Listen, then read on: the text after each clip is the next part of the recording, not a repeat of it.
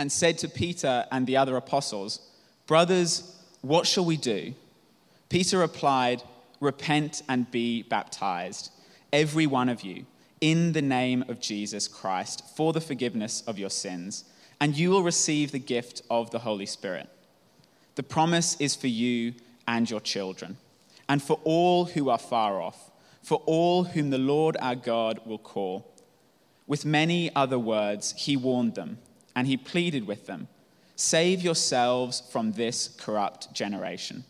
Those who accepted his message were baptized, and about 3,000 were added to their number that day. They devoted themselves to the apostles' teaching and to fellowship, to the breaking of bread and to prayer. Everyone was filled with awe at the many wonders and signs performed by the apostles. All the believers were together and had everything in common. They sold property and possessions to give to anyone who had need. Every day they continued to meet together in the temple courts. They broke bread in their homes and ate together with glad and sincere hearts, praising God and enjoying the favor of all the people. And the Lord added to their number daily those who were being saved. This is the word of the Lord. Thanks be to God.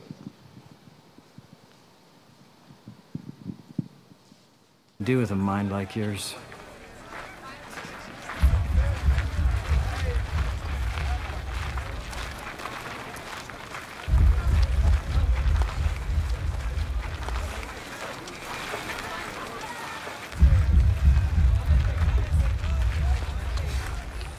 Matthew.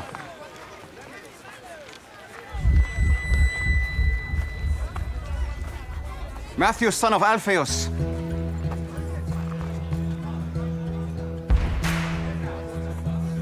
Yes. Follow me. Me? Yes, you. Whoa, whoa, whoa. What are you doing? You want me to join you? Keep moving, street preacher. Do you have any idea what this guy's done? Do you even know him? Yes.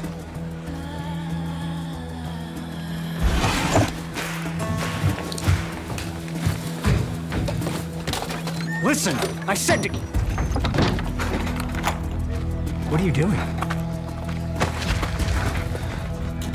Where do you think you're going? Guys, let me go.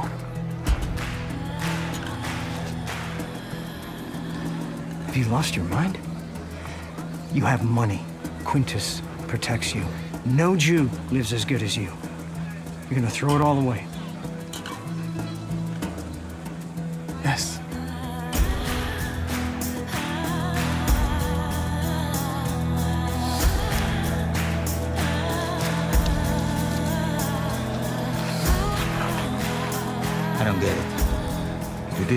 When I chose you either. But this is different. I'm not a tax collector. Get used to different.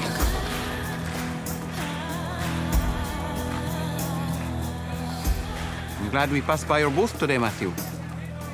Yes. Shall we? We have a celebration to prepare for. You will regret this, Matthew. What's the tablet for? I grabbed it without thinking. You can put it back. No, no, keep it. You may yet find use for it. Where are we going? A dinner party. I'm not welcome at dinner parties. Well, that's not going to be a problem tonight. You're the host. Hey, it's Dallas. I'm the creator of The Chosen, and yes, You can stop the video there, Cass. Thank you. Friends, my name is Lauren, and I'm part of the team here at New Life Brisbane, and it's my absolute honour to get to speak with you and share with you about our week two of our Vision Month, which our topic is glue in community. Last week, Pastor Alex brought an incredible message about what it means for us to gather the lost as our first discipleship priority for New Life as a church in 2022, and I get to continue this this week. Um, I was wondering if before I get into that, you would join me in prayer because I'm feeling a bit nervous. I don't do this very often. And um, I actually want God to take what I've prepared and use that to bless us and to cast a vision for who we might become. So I need help to just like get over myself in this moment to do that. So will you join me in prayer? Holy Spirit, come. Come flood this space, come flood our hearts. Come take over all of the places within us that are preoccupied by our own anxious thoughts or our schedules or what's happening this week. Come and speak to us. Use what I've prepared. Get rid of anything that isn't going to bring glory to your Son, Jesus. And soften our hearts to be awoken to the kind of community that you might be calling us to be and to become. We want to see more people more like Jesus. We want to see your kingdom come and your will be done here in Brisbane as it is in heaven. And we need your help to do that. We need your leadership to do that. So come and lead us this afternoon, Father God. We pray this in Jesus' name. Amen. Thank you for joining me in that. Now, if you were paying attention a few moments ago, if you have any kind of prior knowledge of the timeline of the events in the biblical history, you may have put two and two together that that, that video and the scripture reading were out of order. Anyone notice that? A few like sneaky notes. Um, that was on purpose. It's kind of weird. It's a weird way to start a sermon. I know things being out of order, that bugs me too. But it was on purpose because what I want to highlight to us is that hindsight is a beautiful gift. Hindsight is a beautiful gift because you see, the same guy who Jeremy read from, his words, who had this incredible clarity about the truth of the gospel, about this invitation being for all of us the one who caused people to repent with honesty, who received the Holy Spirit, and who, from his sermon, the early church was born. That same man was the one who stood with Jesus and said, Whoa, whoa, whoa, not that guy. He's different to me. Why do you want him to be one of us? I don't get it. This guy who didn't get how someone so different from him could be someone that Jesus would want becomes one of the apostles and the key leaders in this movement that we find ourselves a part of today. He was the one who taught this first Christian community, this first expression of church, how to have everything in common. And I hope what that does right from the start is let you breathe out. You are not the only one who finds it difficult to be in relationship with people who are different than you. You are not the only one. I'm not the only one who sometimes thinks the world would be a lot easier if everybody else was like me. Peter didn't get it either. But what I hope tonight is that the barriers that we feel to participating in or experiencing a community that we've either perceived or we've put up ourselves, the stereotypes that we find ourselves operating out of, the things that we've been holding, whether that's blessings or burdens from our community, that these don't need to define or constrict us or hold us back any longer. That you would be free to bring all of you to this community and to your worlds. And although The Chosen, which this clip was from, although it doesn't accurately say exactly what happened in Scripture. What it does do is kind of fill out our understanding from the words that God has decided that He would gift us in the Word, which are Scripture and all useful for teaching and all of that stuff. The chosen helped me at least have this 3D image of what it looked like and what it actually cost each of those disciples, who were vastly different people, to come and be united to the one in whom they'd been called to follow. These disciples had almost nothing in common. Almost nothing in common other than the one they'd been called to follow. And in choosing to follow Jesus, what happened? They realized actually they had everything and more in common. And what's really beautiful here is that what Jesus does is not condemn Peter. He doesn't say, like, there are other times, don't get me wrong, where he's like, don't you get it? Are you still that dumb? But this time, he doesn't condemn Peter. He doesn't kick him up the butt for being confused as to why different people would be called to follow him. He does offer him, however, an invitation into becoming. What's his response? He says, Get used to different. This invitation, Peter eventually he does take it up, but it took time and it took work and it actually took community. And I think it's kind of a funny oxymoron, if that's the correct use of that word, that the very people who we find it hard to gel with, or the reason we don't want to be part of a particular community, often are the exact same people who we need to learn how to be in community. These same people we put up barriers towards are the very people who God is using as an invitation to teach us what it means to be in community. So, have those people in your mind this afternoon as we think about this. I think it's worth saying here that the type of community that I'm talking about tonight, I'm primarily referring to the church, not as a building or as an institution, but the ecclesia, which is the Greek word meaning the called out ones, the gathering, the fellowship, the community to which God has called us into.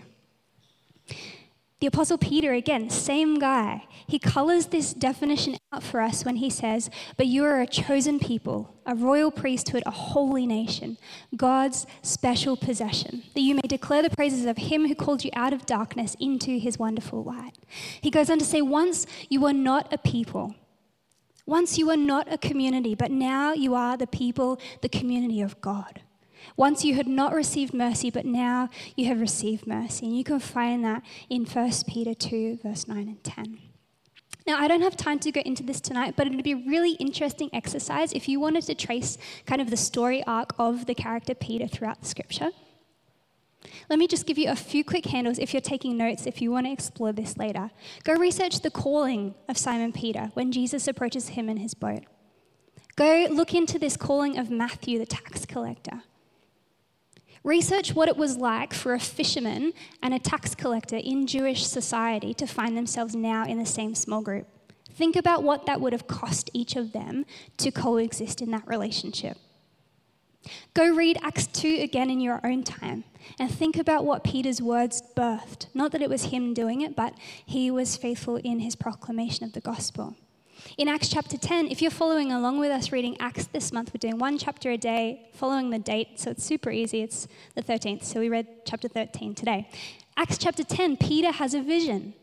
God shows to him what it looks like for Jew and Gentile to be in relationship together. That God has made everyone clean through Jesus, and who are we as humans to say you can't be part of it? But then a few short chapters later in Acts 15, something funny happens. Peter gets called out because his theology has changed his practice, or his theology hasn't changed his practice, rather. And if you can, um, if you go to Galatians chapter two, you can read Paul's side of that story, where he basically says, "I told Peter what was up." Yeah, where his practice was not in line with the views that he'd come to know. And then this passage that we just read, which is Peter's own letter, his own epistle to the church. He boldly proclaims that we were once not a people, but now each of us have become the community and the collective people of God. Why do I say all this? Great question. Because from what we've briefly seen, and if you go into it in your, in your own time, what you'll see is that Peter's encounter with Jesus was real. Peter's relationship with Jesus was real and growing. He was becoming more like Jesus. His, commu- his, um, his theology of community was solid as. He had leadership gifts to cast vision and to teach a new community what it meant to become a community of God. People caught that vision. He must have communicated it really well because this community holds everything in common. But the life of Peter shows us that sometimes our theology of community and our practice of community can sometimes not really match up. His theology of community and his practice of community didn't always match up. And what he needed was sometimes to be reminded and realigned and reimagined with the heart of God for all of humanity. And this is important because we are a community by name. We're called the church, a chosen people, God's holy people, his special possession. But we're also called to be his church and his community by function. We actually have a role to play. And from 1 Peter, it's that we might declare the praises of He who's called us out of darkness and into His glorious light. We actually do have something to do together. How do we do this when our own definitions of community are vastly different things? Good question. Richard Millington, who is not a follower of Jesus, but um, as I was researching, he's like an expert in online community. I don't know if you techie, nerdy people know about him, but I didn't. Anyway, he has five different types of community that he defines. First one is interest. So they're groups of people who share the same interest or passion. Number two is action, groups of people who try to bring about the same kind of change. The third type of community is place. So they're groups of people who are brought together by geographic boundaries. Then we have practice, groups of people who share the same profession or undertake the same activities. And lastly, fifth one is circumstance. So these are people who are brought together by external situations or events. Now, while I think a case could be made for some of these things that the disciples in the early church may have held some of these things in part in common, I don't know about you, but I can't really point to one of those things and say that was the summation of all that God had called them into as the Christian community. And so, what makes Christian community distinct? Well, I think that what makes Christian, Christian community distinctly different from any other form of community is that our fellowship and our common sharing in life is not about interest. It's not primarily about action or a place or a practice or a circumstance. Although, rightfully, there are elements of these to each. But what our common sharing primarily is in is the gospel. The Apostle Paul says to the church in Philippi, he says, I thank my God every time I remember you. In all of my prayers for all of you, I always pray with joy because of your partnership in the gospel.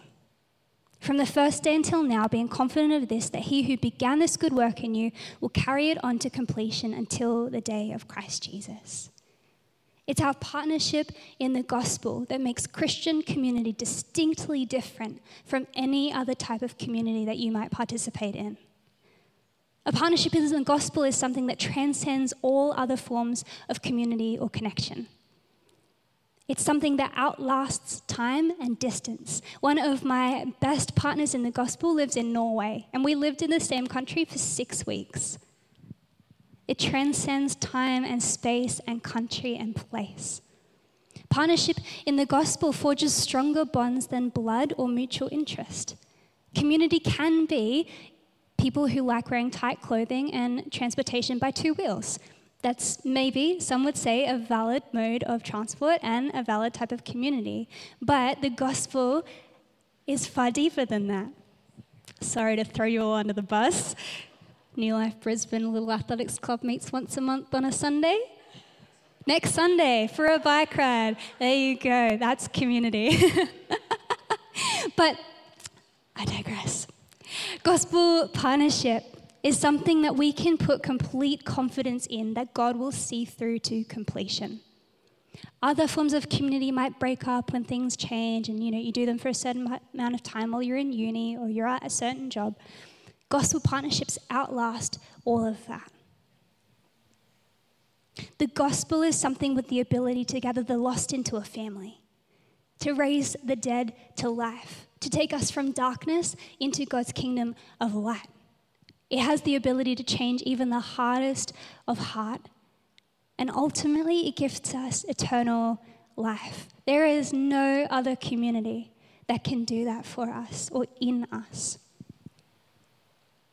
Let me pause here and talk to those of us in the room who might actually be feeling more like Matthew, the one who was behind that little fence in the movie. Maybe there's some of us here tonight who are thinking, Me? Are you really calling me? You want me to follow you? Do you know who I am? Do you know what I've done? I'm not welcome there. And what I want to say to you is that this gospel, this Jesus, this community is absolutely more than enough for you too. How? Peter outlines it for us in that passage that Jeremy read so beautifully. When the people say, What shall we do? in response to this message of the gospel, he says, Repent and be baptized, receive the Holy Spirit. This promise is for you for your children, for all who are far off, for all whom the Lord will call. The gospel is for anyone and for everyone, and that means you. That means you. And if that's not something that you have accepted before, then I'd love to just take a moment to pray a prayer with you. It's super simple. It's thank you, sorry, please. And if you want to join with me in that, please do just goes, Thank you, Jesus, for what you have done for me. Thank you that you died for my sin, that you raised to life, defeating death, and that you sat down at the right hand of the Father and made way for me to come home. I'm sorry for my sin. I'm sorry for the things that I participate in that do not help me to become like you and that hurt me and those around me. Please come and put your spirit in me. Please replace my heart of stone and give me a heart of flesh. Please help me be obedient to you. Amen. And friends, if you prayed that for the first time or you thought about praying that for the first time and you didn't, please come and see me after the service. I'd love to have a conversation with you about it. I would love to have a conversation with you about it because our first discipleship priority is to gather those who are lost. We should be seeing that every single week we gather. And as the, the guys mentioned before at New Life, um, if you have just become a Christian, if you're exploring what faith looks like, if you're new to New Life's community, Pathways is the very best next step for you to enter into that. And Katie and Adrian are running that starting this Wednesday. So if you haven't done Pathways, if you're still figuring out whether you even want to come to New Life or church at all, come and do Pathways. It's not something that's just for any particular person at any particular stage, but something that we as a community do together. And the best part about it is that we get to hear the ways that God is intersecting your story with our story. One of my favorite questions that I get to ask when we do Pathways is what do you love about New Life? Now, I realize this is a risky question for someone in church leadership to ask because people might say nothing or they might tell you what they hate about it instead. That actually hasn't happened, praise God. Um, but the most common responses, there are two. When we ask what your favorite thing is about New Life and why you decided to stay, the most common responses are because of the teaching and because of the community. Guys, that's worth celebrating. They are huge, significant things. That the reason why people feel called to stay or be part of or explore New Life Brisbane is because the word is proclaimed and the community, the fellowship of those who gather is beautiful and real. Thank you. That is not a small thing. God is doing something very, very special in our midst. Take a look around you. Not necessarily with the person you came with, but maybe the person at the other end of your row across the aisle, maybe upstairs or downstairs. Have a little stare at our worship team who are over in the corner. Do you see anyone who looks exactly like you?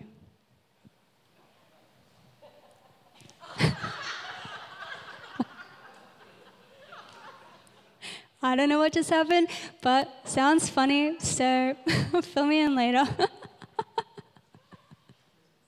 well, that's a very good thing if you didn't. And if you did, hopefully they're related to you and it's not weird, you know? Have you seen that um, thing on Facebook where it's like, are they dating or are they siblings? I think those things are really funny and kind of creepy. Anyway, moving right along. oh, I'm distracted now. Wow. It's something worth celebrating when the community that we are part of, very few people look or sound or think or dress like us. Maybe not that last one because some of us seem to have a very similar fashion sense. But it is a really special thing where a community of people can gather not because they're all in the same life stage or they all live in the same suburb, they all do the same job, they all have the same interests on the weekend. But because of the gospel, people who have very little external things in common now share the most important thing that we ever could. That is so worth celebrating about what God is doing here. But what happens when the church does build community around those things? A particular individual, maybe a celebrity pastor, a life stage, a lifestyle preference, a social clique, whether we build community about actually not addressing sin and just letting that fester behind the scenes and everyone's too scared to address it. Where we build community around those things, we actually distort who God has called us to be and the kind of community that we, um, the kind of community we'll experience as fruit of that will be hollow, shallow, and just a fragment of the fullness that God has actually called us into, that Jesus died to establish. But when we choose to build community around the gospel, where every single person is welcomed in, where the gospel is preached, where sin is confronted and where repentance is genuine, where the Holy Spirit is invited to have full reign, everything that once separated us pales in comparison to the reason we've been united in Christ. New Life Brisbane, we have so much to celebrate about who God has made us to be.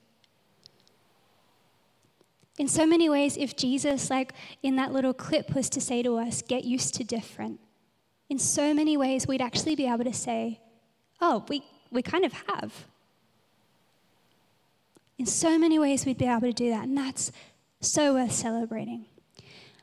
But, friends, if we start to build an identity as a church that has or does good community, but we don't stop to actually revisit and reimagine and realign ourselves with actually what that means in practice, who we are can quickly become who we were if it's not who we're becoming. Bonhoeffer would say it like this He who loves the dream of community more than the community itself becomes the destroyer of the latter.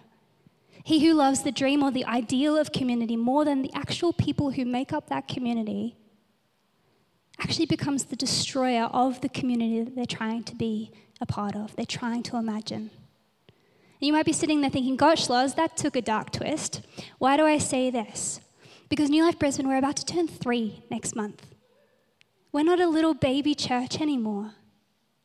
There are people in this room tonight who I don't know your names yet. That's exciting. God is not done drawing people to himself through this local church. But if we're not careful, who we are, good community, good teaching, can become who we were if it's not also who we're becoming. And so, three quick things that I want to share that might safeguard ourselves. Think of this only for you, not for your neighbor, not for your small group, not for the person on the other leadership team than you. Three things for you that might safeguard us from destroying the very thing that God has called us to be and become. Firstly, pray for your church.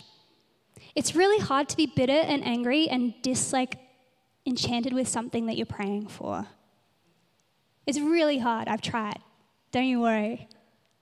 The second thing is to examine your own heart. Are there things that you've withheld from this community that are actually stopping you from participating fully? We're very good. I'm very good at saying, oh, it's that person's fault. And they acted like this, so I couldn't share that. And they said this, so I didn't say that. But check your own heart. I need to check my own heart. What are my motivations? Have I idolized community in such a way that's actually prevented me from ever experiencing its fullness because it's something that I've idealized, not actually the person who's sitting right in front of me. And the third thing that we can do to safeguard the kind of community that we're called to be and become is to get our hands dirty. Like praying for your church, it's really hard to be disenchanted if you're part of what we're building with the Lord. Because, friends, we have a really big dream here at New Life Brisbane to see Brisbane like it is in heaven. That can't just be accomplished by me and Aaron and Jamie and Alex because we're on staff. That can't just be seen happen by our MLTs or our small group leaders or our host team. This has to be part of each of our DNA. If we want to see more people become more like Jesus, that is going to take more people becoming more like Jesus. That means you. And so, how do we ensure that we remain a community that not just by name, but also by practice, by function, is becoming more like Jesus and seeing more people become like him too? I think really there are about a billion answers, but to be simple, but also complicated, it's just being obedient to Jesus. His command in John 13 is this A new command I give you love one another. As I have loved you, so you must love one another. By this, everyone will know you are my disciples, if you love one another. What does this look like in practice? I think it's actually right where we started. It's a community of people who have little to nothing in common, but who have responded to the invitation to get used to different and have entered into partnership in the gospel. It's a gathering where the gospel is proclaimed, where sin is confronted and repentance is real. It's where the lost are gathered in and welcomed home into a community that does not give up on meeting together, as some are in the habit of doing, which the author of Hebrews would encourage us against, but one that is devoted to the teaching and the living of the word devoted to fellowship, devoted to holding everything in common so that no one is in need. Community who is devoted to worship, which is communion and prayer and praise and rejoicing. Friends, to love one another in practice, in these tangible ways, results in the type of community that ultimately, like in Acts, like in that early church, is ultimately a witness to a watching world. An invitation to a watching world that this Jesus, this gospel, this community is for all. To see more people more like Jesus. Each one of us is called to respond to an invitation into the family of God, to repent of our sins and to believe in the Lordship and the Saviorness of Jesus. We're mobilized in our gifts as the body of Christ, each person offering what they have two fish and five loaves, or the other way around. Something small, but asking, What's in our hand? What do I have to bring? And ultimately, it's so that as we participate in this type of community that God is bringing to Himself, we participate in this goal of Christian community, which ultimately is that the watching world would know that Jesus is Lord and that they would come and join in too. And as I finish tonight, I want to highlight to you one group of people in our midst who do this exceptionally. If you are a small group leader, would you be able to stand right now?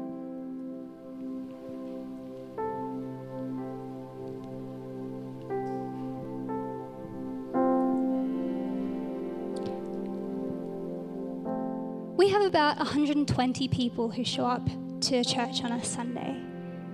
And on paper, friends, we have 130 people in small groups. That doesn't happen. And yet it does.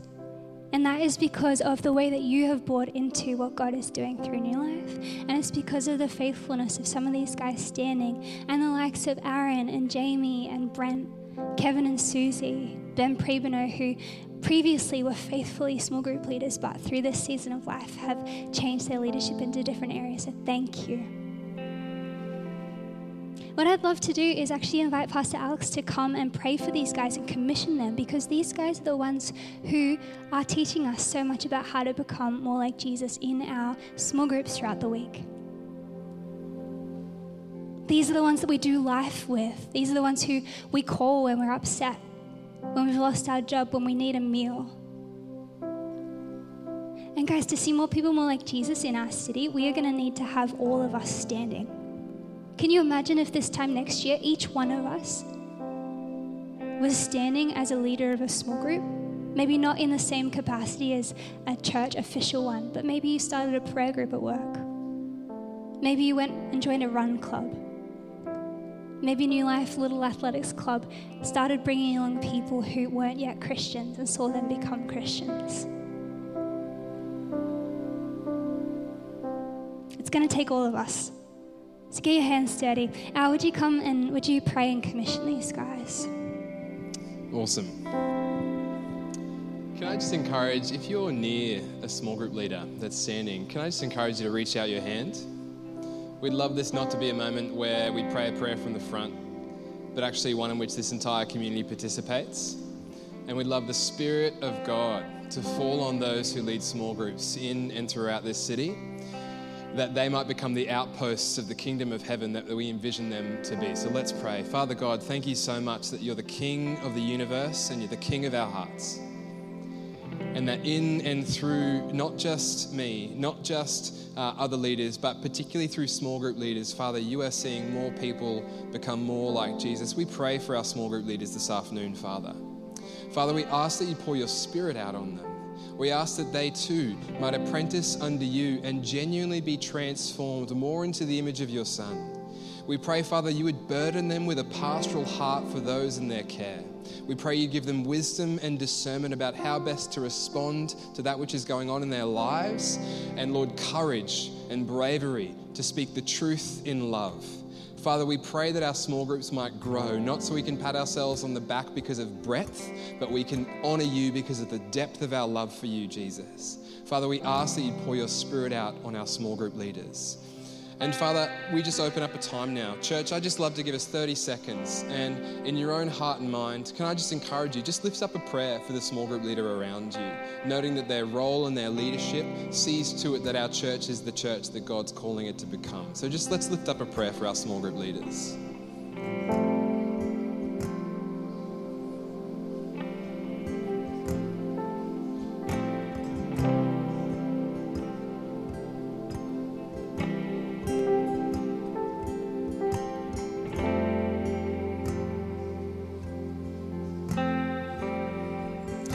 Imagery that comes to my mind is you know those satellite images of the earth and it's nighttime but they show you the light pollution.